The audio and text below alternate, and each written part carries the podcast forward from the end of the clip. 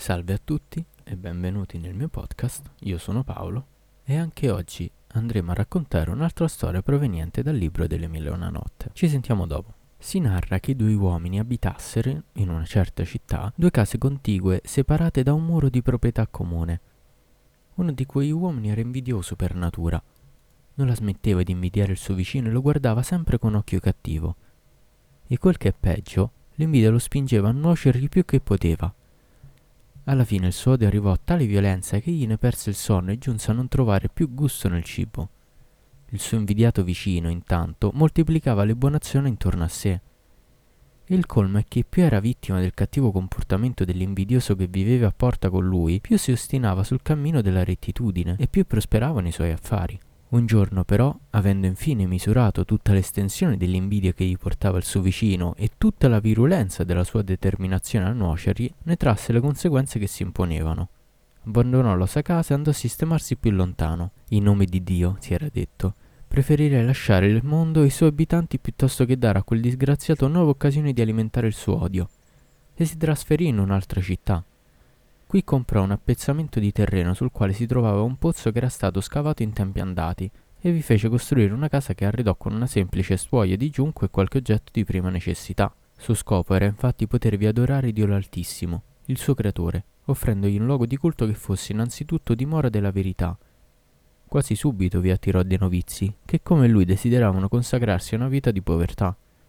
Costoro, raggiunti dalla sua fama, accorsero da tutta la città e perfino dalle regioni vicine. Gli echi della sua reputazione non tardarono ad arrivare alle orecchie del suo antico vicino, il quale apprese contemporaneamente che colui che egli aveva tanto perseguitato con il suo odio metteva benedizioni su benedizioni e vedeva accalcarsi nella sua dimora una folla di personaggi importanti. Il geloso non seppe resistere al desiderio di mettersi in cammino per rivedere il suo vecchio rivale e non faticò troppo a trovare la sua casa. L'invidiato lo accolse con premura, lo trattò come un amico, gli dimostrò la gioia che la sua presenza gli procurava e lo coprì di onori. Dovevo parlarti, si confidò allora l'invidioso con il suo ospite, ed è proprio per questo che sono venuto a trovarti. Ma nessuno qui deve sentire il segreto che mi accingo a confidarti. Usciamo piuttosto, se ti va, e dirigiamoci verso un punto appartato della tua proprietà. E afferrandogli la mano lo trascinò verso un luogo isolato, lanciava sguardi preoccupati intorno a sé e poté rendersi conto che da lontano i novizi li stavano osservando. Fratello, fece allora, vuoi chiedere ai tuoi novizi di lasciarci soli? Si ritirino per un momento nelle loro celle, perché non vorrei che udissero quel che devo rivelarti. L'uomo virtuoso acconsentì a pregare i suoi discepoli di ritirarsi, come gli veniva richiesto. Allora l'altro affermò Adesso ti racconto la mia storia e senza che nessuno potesse più notare le sue manovre, condusse l'interlocutore fino al bordo del vecchio pozzo, nel quale si affrettò a farlo precipitare, sicuro che nessun testimone lo avrebbe accusato di quel crimine. Poi, lasciando furtivamente il luogo, andò dove lo conduceva il suo destino, persuaso che l'uomo che aveva tanto detestato non fosse più di questo mondo. Ora il pozzo era abitato da certi gin, i quali volentieri sostennero nella caduta il virtuoso personaggio che vi era stato gettato, lo deposero delicatamente sul fondo della dimora e lo invitarono a sedersi su una grossa pietra in mezzo a loro. Sapete chi è questo individuo? si meravigliarono gli uni. No, proprio non lo sappiamo, rispondevano gli altri. Ma uno dei gin di quel consesso, avendo riconosciuto il personaggio con cui avevano a che fare, tenne loro alla fine questo discorso. L'uomo che qui vedete è venuto un po' di tempo fa a stabilirsi nella nostra città per sfuggire alla vicinanza di un invidioso che non la smetteva di perseguitarlo ha fatto allora costruire, vicino al luogo in cui sbocca questo pozzo, una casa in cui chiunque ha potuto vederlo condurre una vita di uomo pio. Occupato un giorno dopo l'altro a recitare la litania degli attributi di Dio e le sure del testo sacro.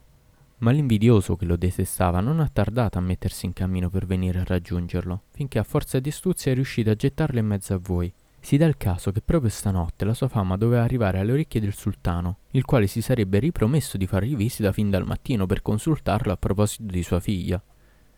E che cosa è successo alla figlia del sultano? si informò uno dei gin che si trova accanto a quello che li aveva informati. È posseduta da uno spirito diabolico che altri non è se non Maimun, figlio di Damdam, e non può guarirla che chi si intende di questo genere di malattie, anche se in questo caso il rimedio è dei più semplici. E qual è questo rimedio? chiesero i gin tutti intorno. Ebbene, dovete sapere che il gatto nero che abita nella casa di questo santuomo ha, all'estremità della coda, una macchia bianca delle dimensioni di una moneta d'argento. Ora, basta che chiunque strappi sette peli bianchi a questo animale e li bruci alla presenza della fanciulla perché questa abbia istantaneamente la testa liberata, e per sempre, dallo spirito ribelle che la possiede sia guarita all'istante. Degnati ricordare, o Ifrit, che questa conversazione si svolgeva dinanzi all'invidiato di cui ti ho parlato, il quale si trovava in quel momento seduto in fondo al pozzo, il brav'uomo, che come si può ben immaginare, non aveva trascurato di tenere a mente i discorsi scambiati tra i gin, e all'alpa, non appena gli fu consentito di allontanarsi dal suo rifugio, con grande stupore dei novizi che già si affollavano intorno al pozzo, si diresse dritto dritto verso il gatto nero che frequentava il luogo, gli strappò sette peli bianchi, che in effetti erano sull'estremità della coda, ripose su di sé il prezioso bottino. Il sole non si era ancora completamente levato quando il re, scortato dal corpo di guardia, si presentò alla porta del monastero. Smontò da cavallo, imitato dai personaggi importanti del suo seguito, ordinò ai soldati di formare un picchetto d'onore e fece il suo ingresso nell'edificio. L'invidiato lo accolse con il più profondo rispetto, lo fece sedere nel posto riservato agli ospiti di rango e così gli parlò. Vuoi che ti riveli la santa ragione che ti ha spinto a venirmi a trovare? Parla, si limitò a rispondere il re. Mi hai fatto visita per domandarmi che cosa conveniva fare per ottenere la guarigione di tua figlia. Tu dici il vero, Pio Sceicco. Ebbene, ordina a uno qualunque dei tuoi di condurla qui. Credo di poterla guarire immediatamente, se piace a Dio l'Altissimo.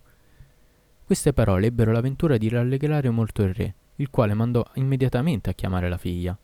E la portarono poco dopo, le braccia cariche di catene e i pugni solidamente legati. L'invidiato la fece sedere, la coprì con un velo, trasse i sette peli bianchi da dove li teneva nascosti e li fece bruciare.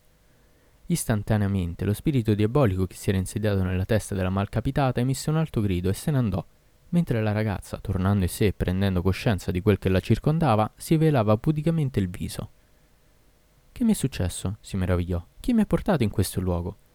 Il sultano, al colmo della gioia, già si precipitava verso l'invidiato, impaziente di baciare le palpebre e le mani di quell'uomo irrispettabile.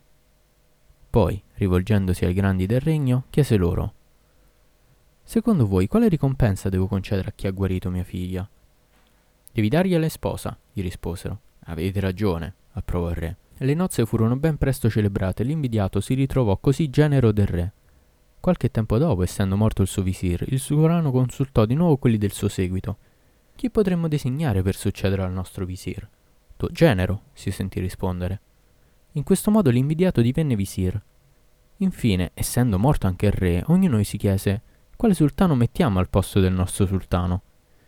Il visir attualmente in carica, risposero di comune accordo tutti i grandi del regno. E l'invidiato si vide alla fine proclamato sultano del suo popolo e si consacrò a governarlo con giustizia. Ma ecco che un giorno, mentre sfilava nell'illustre compagnia tra sua moglie, i suoi visiri e i più alti dignitari della corte, la sua strada incrociò quella dell'uomo che in passato l'aveva perseguitato con il suo odio. Egli gli lanciò uno sguardo e mormorò uno dei suoi consiglieri Portami quell'uomo, ma bada di non spaventarlo e non allarmarlo. Poco dopo, tornando dal suo principe, accompagnato da colui che ne era stato un tempo il peggior nemico, soggetto com'era al tormento dell'invidia, il consigliere sentì il re ordinare Fategli dare cento mithkal d'argento, prelevandoli dal mio tesoro personale, e preparate per lui venti carichi di merce preziosa, autorizzandolo a rivenderle a suo beneficio. Esigo che sia riaccompagnato da una scorta d'onore fino alla città in cui abita. Perry si congedò da colui che l'aveva tanto odiato, senza neppur pensare a rimproverargli tutto il male che gli aveva fatto. Quando ebbi terminato la mia storia, signora, cominciai a esortare l'Ifrit. Considera la clemenza che l'invidiato ha saputo dimostrare verso il suo nemico, malgrado l'odio che quello gli riservava, malgrado tutto il male che si era sforzato di fargli subire, malgrado la vendetta che l'aveva spinta a mettersi in viaggio con l'unico scopo di nuocergli. Sì, al solo scopo di buttarli in fondo a quel pozzo dove avrebbe dovuto trovare la morte. Ecco un uomo che non ha voluto rispondere al male con il male, che non ha esitato a perdonare chi l'aveva maltrattato, insomma, un uomo che è stato capace di mettere in atto la più magnanima generosità, inducendo in tal modo un criminale incallito a versare fiumi di lacrime sulle sue colpe passate. E per concludere, a sostegno di quanto avevo detto, citai questi versi. Dimostrati generoso verso il colpevole, perché la generosità è la prima virtù di quanti hanno il potere di punire il crimine o di assolverlo. Se mi accuso di tutti i peccati, senza toglierne neppure uno, degnati dare alla tua clemenza tutte le forme che vorrà assumere. Perché chi vuole un giorno ottenere il perdono da chi è il più potente deve sapere a sua volta perdonare chi è più debole. Ma Lifrit era inflessibile. Per quanto riguarda il mio progetto di toglierti la vita, disse, ti ho già fatto sapere che ci avevo rinunciato. In compenso, se parliamo di ottenere un perdono che ti autorizzerebbe a sfuggirne indenne dalle mie mani, sappi che è una cosa impossibile. Devo assolutamente esercitare su di te il potere dei miei procedimenti magici. Aveva appena pronunciato queste parole che mi trascinò ancora una volta nei cieli, tanto in alto che la terra apparve subito ai miei occhi come una semplice nuvola bianca. Mi abbandonò in cima a una montagna e prima di lasciarmi raccolse davanti a me una manciata di terra sulla quale borbottò frasi incomprensibili, dalle quali riuscì malgrado tutto a capire che si trattava di sortilegi di cui non avrei tardato a essere vittima. Fatto sta che in capo a un momento mi gettò in viso quella polvere gridando Abbandona la forma che tu e assume immediatamente quella di una scimmia. Era appena scomparso, certo ansioso di andarsene per la sua strada, che mi sentii diventare scimmia, secondo il suo desiderio. Tale metamorfosi mi piombò prima di tutto nella desolazione e nelle lacrime. Ah, potevo pure accusare l'ingiustizia della vita che fa di tutto per non concedere nessuna gioia senza turbarne in qualche modo la limpidezza. Ma dovevo anche pensare a scendere dalla cima sulla quale ero stato abbandonato. Quando fui di nuovo sui piedi della montagna, mi ritrovai in un'immensa pianura e camminai un mese intero prima di arrivare in riva al mare. Mentre procedevo lungo la riva scrutando l'orizzonte, scorsi una nave già in vista della costa che fendeva audacemente le acque, col vento in poppa. Strappai subito un ramo da un albero e cominciai ad agitarlo in tutti i sensi per attirare l'attenzione dei naviganti, correndo da un capo all'altro della spiaggia che la nave stava costeggiando e gesticolando senza risparmiarmi. Mi era però impedito articolare la minima parola e questo mi riempiva di tristezza. Quando la nave arrivò al punto più vicino della riva, vidi che le persone che erano a bordo lanciavano la passerella per consentirmi di salire e non mi feci pregare per balzarvi. Il bastimento era assai grande. Oltre a un grosso carico di pepe, i mercanti che vi si trovavano trasportavano merci di ogni genere. Non appena mi videro, fecero a gara a protestare, prendendosela con il capitano. Ma come? Per una scimmia ci hai fatto correre questo pericolo? E a noi e tutte le nostre merci. Non lo sai che basta un animale di questa specie perché la benedizione di Dio immediatamente abbandoni questo luogo? Io lo uccido all'istante, propose un passeggero. Una freccia scoccata a dovere farà dal caso nostro, suggerì un altro. Sarà ancora più semplice affogarla, consigliò un terzo. A queste parole mi ero precipitato accanto al capitano e afferrando il lembo della sua veste con il gesto del cliente che implora l'aiuto del protettore, lasciai che le lacrime mi rigassero le guance il padrone della nave e tutti quelli che assistevano alla scena osservando quello strano comportamento si meravigliarono. Uno di loro già si impietosiva e il capitano ne approfittò per prendere la parola. Mercanti, questa scimmia è venuta a cercare rifugio presso di me. Ho deciso di concederle diritto d'asilo. Ormai può fare assegnamento sul mio impegno. Se accade che uno di voi la ferisca, anche solo con una spina, può considerarmi tra i suoi nemici dichiarati. Da quel momento il capitano mi trattò con la massima gentilezza Poiché capivo tutto ciò che dicevo, ubbidire puntualmente su ordine era un giochetto. Mi mancava solo la possibilità di articolare una frase perché la mia lingua si rivelava incapace di pronunciare la minima parola in risposta ai discorsi del mio padrone. Veleggiammo senza problemi per 50 giorni, approfittando del bel tempo e del favore dei venti, e arrivammo così a una grande città, popolata da una tal folla di gente che a tutta prima ci parve impossibile calcolarne il numero. La nostra nave, compiendo disinvoltamente le manovre necessarie, entrò in porto e ben presto attraccò. Poco dopo si presentarono a bordo dei messaggeri del re che governava la città e ci accolsero con queste parole. Mercanti qui riuniti, sappiate che il nostro sultano si rallegra di vedervi sbarcare senza inconvenienti nella sua città.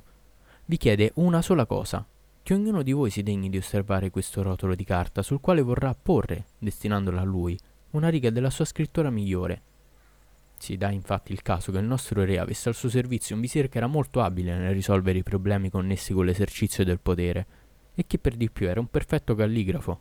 Ora, alla morte di questo visir, il nostro sovrano ha giurato, nella sua gloriosa fede, di non dargli per successore che un uomo in grado di scrivere bene quanto lui. Uno dei messaggeri porse allora ai mercanti un rotolo di carta largo un cubito e lungo dieci, sul quale tutti quelli che sapevano scrivere, dal primo all'ultimo, tracciarono con cura una riga di scrittura. Quando tutti ebbero completato l'incombenza, con un balzo riuscì a strappar loro il foglio dalle mani. Lanciarono grida erose e mi ordinarono di restituire immediatamente il rotolo, convinti che sicuramente lo avrei lacerato o gettato in mare.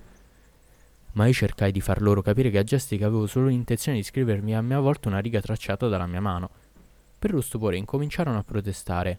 Si è mai vista una scimmia che scrive? Ma ancora una volta il capitano intervenne.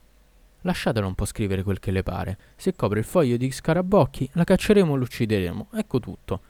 Ma se mai risultasse che eccelle nell'arte della calligrafia, sappiate che non esiterei a farne mio figlio, perché mai fino ad oggi ho incontrato un essere più intelligente e più onesto. Sì, augurerei anche a mio figlio di dar prova della stessa acutezza e della stessa educazione. Così presi la cannuccia e la immersi nel calamaio e trascrissi i seguenti versi in lettere ornate dallo stile rica. Se il tempo redigesse la lista delle azioni straordinarie firmate dai più nobili cuori, notando oggi le tue, le altre getterebbero nell'oblio. Voglia Dio non renderci tutti orfani permettendo che tu scompaia un giorno, perché in questo mondo tu sei padre e madre di ogni grazia. Poi continuai in lettere fitte nello stile Mohakkak. Possiede un calamo che supera in utilità tutto ciò che esiste al mondo. La minima parola, la prima sillaba che varca le sue labbra gli merita all'istante la massima gloria – Colui cui rende gloria una tal penna supera per fama la cittadella meglio costruita. Che cinque dita reggano quel calamo, e la città più difesa crolla. Continuai con un'altra calligrafia composta questa volta di carattere a felietto, in stile Rihani. Per l'essere uno, per l'unico, per l'eterno, che è colui che scrive. Non tenda mai la mano verso il calamo se quel gesto deve sottrarre a qualcuno il cibo che Dio gli ha elargito. Poi ancora una volta la grafia corrente che usano in genere i copisti. Solo l'essere che ha saputo scrivere eviterà l'universale putrefazione. Di lui il tempo conserverà intatte solo le parole che avrà tracciato. Con la tua mano non scrivere dunque se non parole che rallegrano, perché le ritroverai il giorno della risurrezione. A questi versi fece seguire altri due distici composti, questa volta, di caratteri pieni, nello stile Toulouse. Quando dovemmo subire l'esilio lontano da te, sì, quando tu ci destinasti a patire i tormenti del tempo, alle labbra del calamaio portammo i nostri lamenti, e la penna con il suo linguaggio seppe farlo parlare. Aggiunsi ancora questi versi tracciati in stile Tumar, quelli che si utilizza per i volumi destinati alle biblioteche. Se apri il calamaio del potere, dei favori, fai in modo che di scrivere con l'inchiostro della generosità del dono gratuito. Tu, che detieni il potere, bada a non scrivere che parole di bontà, perché il filo del tuo calamo e quello della tua sciabola sono i veri testimoni del tuo merito. E concluse que- e conclusi con queste parole scritte nella grafia più corrente. Poni in Dio la tua fiducia e vivrai al sicuro. Accetta le sue decisioni perché Lui solo è buono e conosce ogni cosa. Non dir mai parlando di te la mia scienza, la mia saggezza, perché tutto ciò che appartiene a Dio. Perché tutto ciò che è appartiene a Dio l'Altissimo e l'immenso. Quando ebbi finito con i miei esercizi, porsi il rotolo ai messaggeri, che se ne impadronirono manifestandomi segni non equivoci di ammirazione e si affrettarono a portarlo al re. Appena questi ebbe contemplato la mia scrittura, dimostrò chiaramente il suo stupore ordinò ai domestici: Prendete una mula e questa veste di gala. Li destina all'autore di quelle sette calligrafie. Avendogli essi risposto con un sorriso, ed avendo il re cominciato a ritarsi, essi gli spiegarono: Re del tempo, signore incontestato di questi giorni e di questo secolo, sappi che colui che ha scritto quelle righe altri non è che una scimmia. Come potete dire una cosa simile? insorse il re. La cosa è sicura ai nostri occhi e priva di ogni possibile dubbio, gli risposero. Lo giuriamo sul valore che ha per noi la tua grazia. Sì, colui che ha scritto queste righe è proprio una scimmia. Quelle parole gettarono il re nel più grande stupore. Ordinò: sì, sia portata la scimmia in, sia portata in mia presenza la scimmia di cui mi parlate.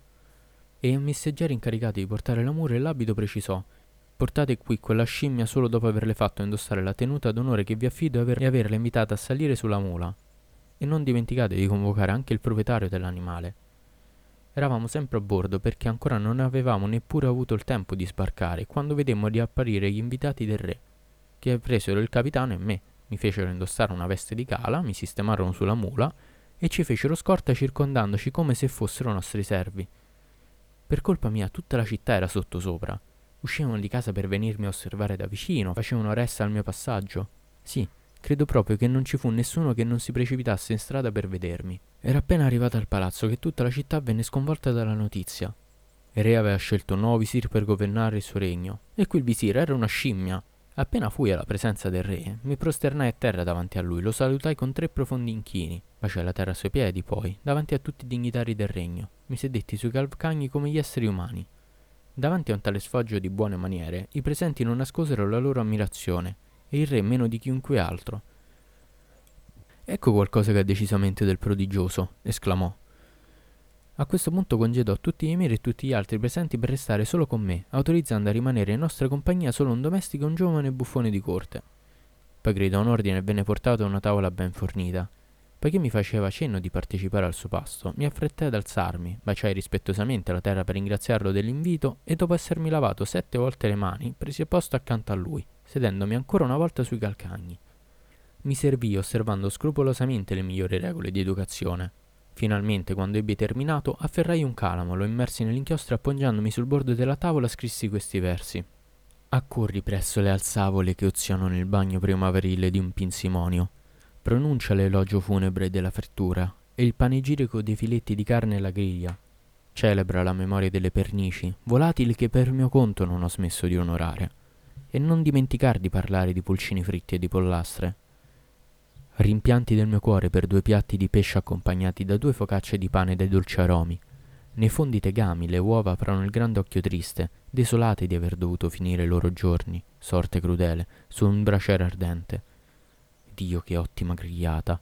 E dopo quel piacere rinfrescante di un briciolo di insalata intinta nell'aceto delle scodelle. Ah, non mi tormenti la fame senza lasciarmi trovare rifugio presso la zuppa di frumento, buona se mangiata al chiarore di cerchi d'oro che scintillano su braccia di donna.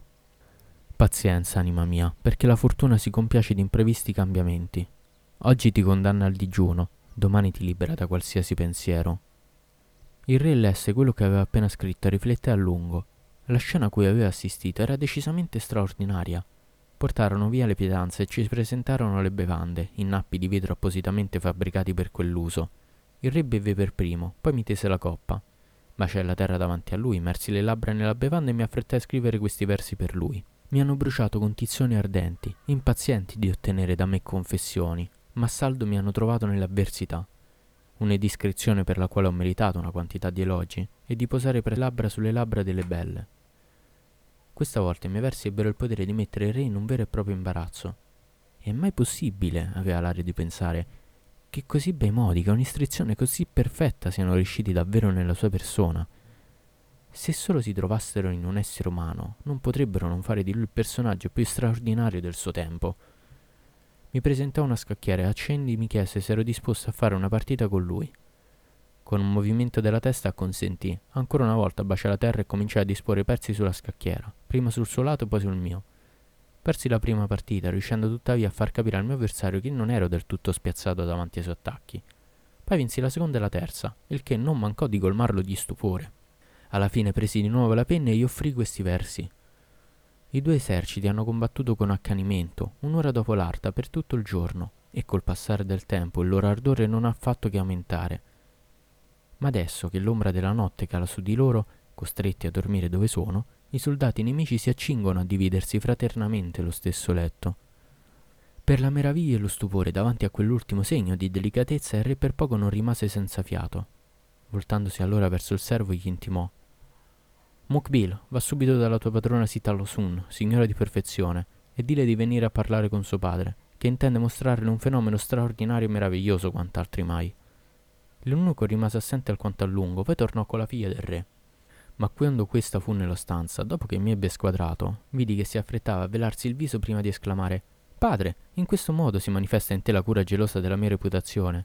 Mi stupisco di aver dovuto subire questo oltraggio da parte tua, espormi a scoprire il viso davanti a uno sconosciuto.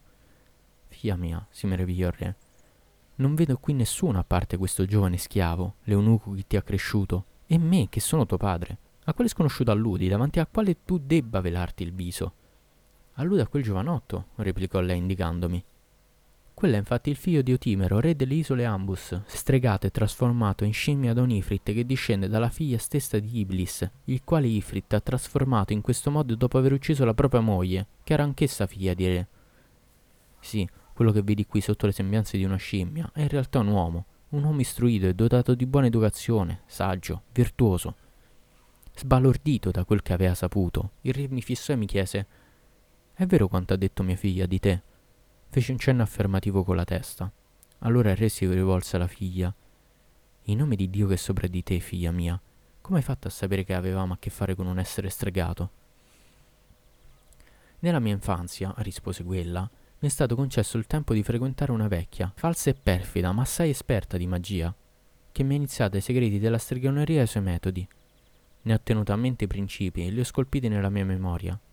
Posso recitare circa 70 capitoli che trattano di quest'arte, il minore dei quali mi mette in grado di trasportare in meno di un'ora tutte le pietre di queste città oltre il monte Kaf, dall'altro lato dell'oceano che circonda la terra abitata. Nel nome di Dio che è sopra di te, figlia mia, esclamò il re meravigliato, perché mi hai lasciato nell'ignoranza di tutto ciò, nell'ignoranza del potere straordinario che possiedi? Te ne scongiuro, per il valore che attribuisce alla vita di tuo padre, libera quest'uomo dal sortileggio in cui è stato vittima e farò di lui il mio visire e tuo sposo. E sia, rispose lei, farò come tu vuoi, non fosse che per amore e per rispetto verso di te. Andò a prendere un coltellino di ferro sul quale era inciso un nome a caratteri ebraici e dispose al centro della sala un globo circondato da archi di cerchio, sul quale era scritto un altro nome, questo in carattere cufice. Dopo un lungo intervallo di attesa, vedemmo gli oggetti tutto intorno sfumarsi ai nostri occhi, mentre l'atmosfera si oscurava, come se il mondo si fosse rinchiuso su di noi. In quel momento apparve ai nostri sguardi, mentre piombava verso di noi dall'alto delle regioni celesti, un Ifrit che aveva assunto le sembianze di un leone, il quale aveva almeno le dimensioni di un bue. Già indietreggiavamo, presi di spavento, quando la fanciulla gridò Indietro, cane immondo! Donna fedigrafa, tuonò allora l'Ifrit. Mi hai ingannato tradendo il tuo giuramento. Non ci eravamo forse accordati di non opporci mai l'uno con l'altra? E con quale diritto, Ifrit maledetto, puoi pretendere da me che io sia fedele a un giuramento prestato a un essere della tua specie? E in questo caso prenditi quel che ti spetta. Pronunciate queste parole, la belva alzò la zampa munita di artigli e percosse la fanciulla. Ma questa gli strappò uno dei peli della criniera che trasformò in, con un incantesimo di sua fattura in una sciabola affilata con la quale colpì con tutte le forze la bestia tagliandola in due metà, che presero il volo ognuno per conto suo. La testa del mostro ricadde allora a terra e si trasformò in uno scorpione, mentre la fanciulla si tramutava adesso in un gigantesco serpente. Dopo un'ora di lotta lo scorpione si tramutò in avvoltoio e fuggì in volo dal palazzo, subito inseguito dal serpente che per l'occasione aveva preso le sembianze di un'ossifraga. Entrambi scomparvero per un bel po' ai nostri occhi, poi riapparvero, spuntando dalla terra che di colpo si era aperta davanti a noi, sotto le parvenze di un gatto dal manto variegato che miagolava, rantolava e sputava da far paura, talonata di presso da un lupo che per un'ora buona gli diede la caccia da una sala all'altra del palazzo. Il lupo vinse sul gatto che emise un lungo miagolo e divenne un lombrico, il quale strisciò fin sull'orlo della vasca dove si trovava una melagrana, dentro cui si insinuò. La melagrana cominciò subito a crescere e crescere fino a raggiungere le dimensioni di un melone dagli spicchi ben rilevati, ma il lupo, che ora aveva preso le sembianze di un gallo, già si precipitava su di lei. Si vide allora il frutto innalzarsi nell'aria e girare tutto intorno alla sala, per ricadere sul pavimento di marmo, lasciando sfuggire un gran numero di chicchi che si sparpagliarono a terra. Il gallo si precipitò sui chicchi e cominciò a becchettarli uno dopo l'altro, ma non riuscì a inghiottire l'ultimo, che era caduto nella vasca. Lo si vide allora gridare fino a sgolarsi, sbattendo contemporaneamente le ali e facendoci un'infinità di cenni con il becco per farci capire che avremmo dovuto cercare con lui il chicco di melograna che non era riuscito a trovare. Siccome non capivamo il suo linguaggio, lanciò un urlo così terribile che per un attimo ci parve che il palazzo stesse per crollarci sulla testa. Poi, guardandoci con maggiore attenzione intorno a sé, scorse il chicco che si era rifugiato contro la parete dello specchio d'acqua. Si precipitò giù tutto contento e stava per impadronirsene quando il chicco si lanciò a scivolare dal, nella corrente. Si trasformò in pesce e affondò nella profondità delle acque. Ciò vedendo, il gatto diventò a sua volta un pesce, ma di misura più grande del suo compare, e si tuffò all'inseguimento. L'abisso inghiottì, stavolta per due ore, durante le quali non si udirono che grida, invocazioni di aiuto e urla che ci fecero tremare di terrore. Fu di nuovo Lifrit a tornare per prima a galla, sotto forma di tizzone ardente, sempre braccato dalla fanciulla, di colpo tramutatosi in una fiaccola accesa.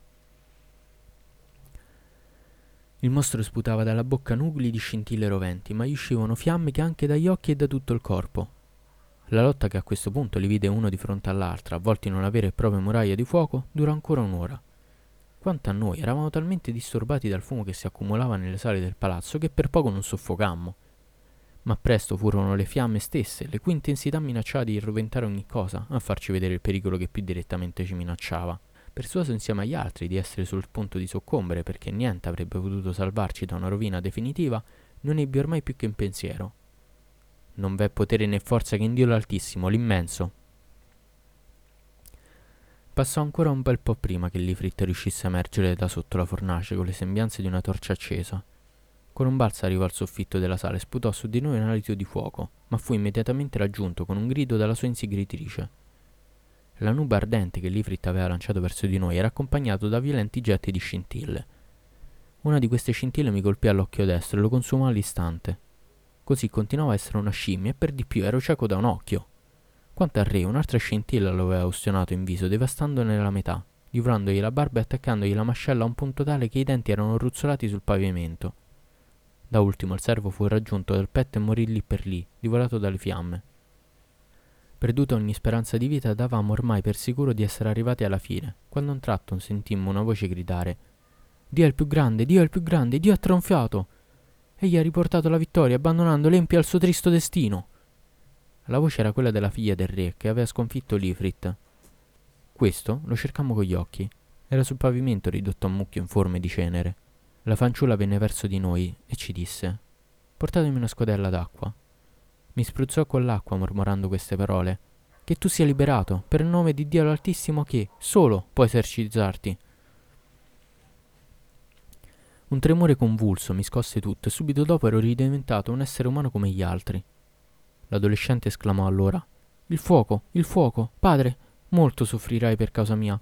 Devi sapere infatti che non posso vivere a lungo. Il mio nemico ha scoccato contro di me un dardo di fuoco che mi è trapassato da parte a parte benché io non abbia l'abitudine di combattere contro i gin. Non ci ho messo troppo tempo per venirne a capo. Il mio unico errore è stato di tardare a raccogliere i chicchi sparpagliati di quella melagrana quando mi sono trasformato in gallo. Non ho avuto tempo di impadronirmi dell'ultimo chicco nel quale si era rifugiata l'anima dell'Ifrit. Ci fossi riuscita l'avrei fatto morire all'istante, ma ho dovuto continuare a combattere sottoterra e nell'alto dei cieli. Ogni volta che il mio avversario apriva sotto i miei passi una nuova porta del regno della magia, riusciva ad annientare i suoi sortilegi ed aprire sotto i suoi passi una porta ancora più grande dello stesso regno. Ma alla fine ho dovuto aprire la porta del fuoco, che pochissimi possono forzare senza esporsi immediatamente alla morte. È chiaro che ero più brava di quell'Ifrit, perché alla fine, con l'aiuto del destino, sono riuscita a venirne a capo. Ma solo Dio conosce le sofferenze che ho dovuto sopportare per salvarvi. A un tratto si interruppe perché non riusciva più ad esprimersi se non gemendo implorò il nostro aiuto. Il fuoco, liberatemi dal fuoco. Ma figlia mia, volle consolare il re suo padre. Anch'io sono stato raggiunto da un dardo di fuoco e come vedi sono ancora vivo. È vero adesso che ci pensate che il tuo servo è morto nell'attimo stesso in cui il fuoco l'ha toccato e che quest'uomo nello stesso modo ha perso un occhio. Ma com'è possibile? Ciò detto lasciò che le sue lacrime si mescolassero di con quelle della figlia e tutti e due rimasero così per un lungo momento ma non era ancora passata un'ora quando udimmo l'infelice gridare di nuovo Il fuoco, il fuoco. In quel momento una scintilla era comparsa sul suo piede e lo divorava. Subito dopo un'altra le attacca alle gambe. La fanciulla urlò più non posso. Il fuoco, il fuoco. Un'altra scintilla le intacca il petto e la fece urlare invocando aiuto e ripetergli senza tregua. Il fuoco, il fuoco e subito è ormai ridotto a un braciere ardente che si consuma sotto i nostri occhi senza che si possa far niente per spegnerlo, e il suo supplizio dura finché di lei non restano che poche ceneri. Per Dio, signora, posso dirti che la morte di quella fanciulla mi sconvolse dal dispiacere. Avrei preferito dover passare il resto della vita nei panni di un cane o di una scimmia, o anche morire all'istante piuttosto che vederla soccombere in un tale tormento lasciandoci alla fine del suo corpo solo un mucchietto di ceneri. Lei che aveva messo in atto tanti sforzi per salvare me. Quando il padre comprese che tutto era finito, si colpì il viso e io non potei fare a meno di imitarlo, lasciando che il mio dolore, lasciando che il mio dolore si sfogasse in amari lamenti. Tutti i servi del palazzo, tutti gli addetti alle diverse mansioni della casa reale erano accorsi.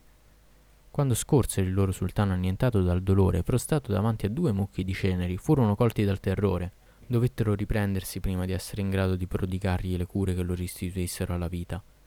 Fu allora che egli narrò loro quel che era accaduto a sua figlia, ma il suo racconto non fece altro che portare al massimo grado il loro cordoglio. I funerali della povera fanciulla durarono sette interi giorni.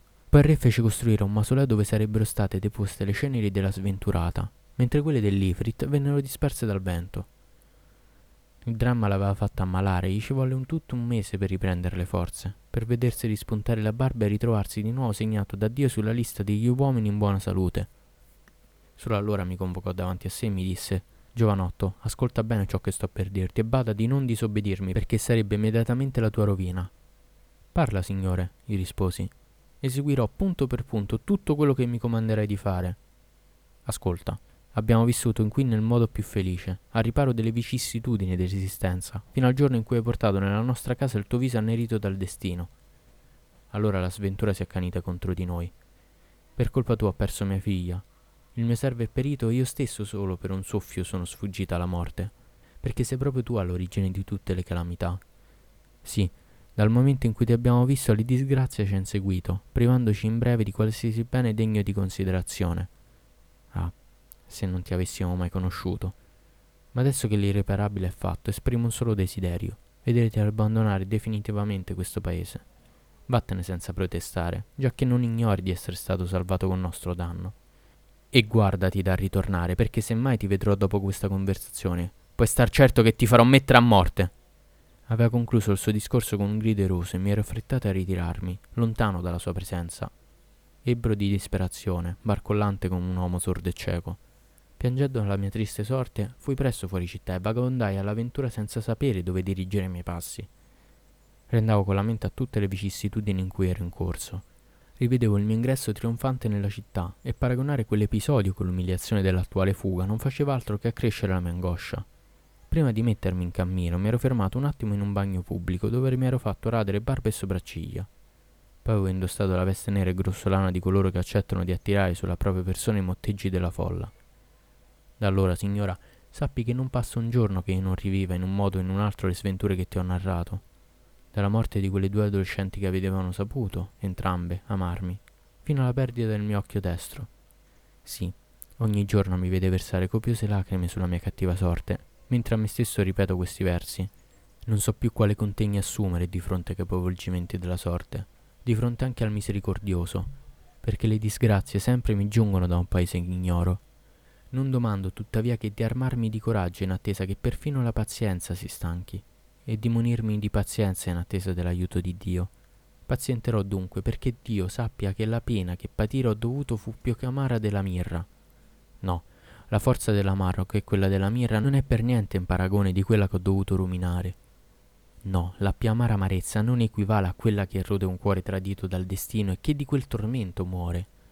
Chi ha detto che la vita offriva giorni preziosi, dimenticata certo il giorno in cui assaggiò quell'amaro più amaro della mirra? Percorsi così innumerevoli regioni della terra, visitando innumerevoli città, e finì col dirigermi verso Baghdad alla grande, dove speravo di farmi portare al cospetto dell'Emiro dei Credenti, al quale mi ripromettevo di raccontare la mia storia.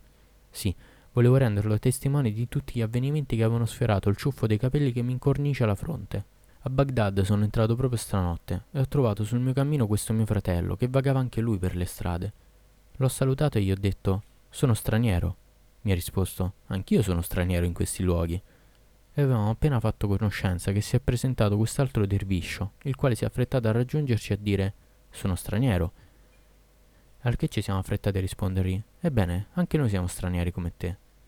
È stato così che ci siamo messi a girovagare tutti e tre per le strade della città, dove ci ha sorpreso la notte e che il destino ci ha mandato fino a voi e ci ha permesso di essere accolti in questa dimora. Eccoti ormai informata, signora, delle circostanze che mi hanno portato a diventare cieco dall'occhio destro e a farmi radere la barba. La fanciulla lo congedò come gli altri con queste parole. Tastati bene la testa e assicurati che ha il suo posto sulle tue spalle, e adesso vattene da qui. E come gli altri, quello protestò. In nome di Dio non lascerò questa casa prima di dire tutta la storia degli altri miei compagni. Così gli si legarono le braccia, andò a sedersi accanto al primo calandar, mentre il loro compagno, il terzo derviscio, prendeva la parola. Finiamo qui questo episodio, particolare, molto bello, e niente, ci sentiamo alla prossima.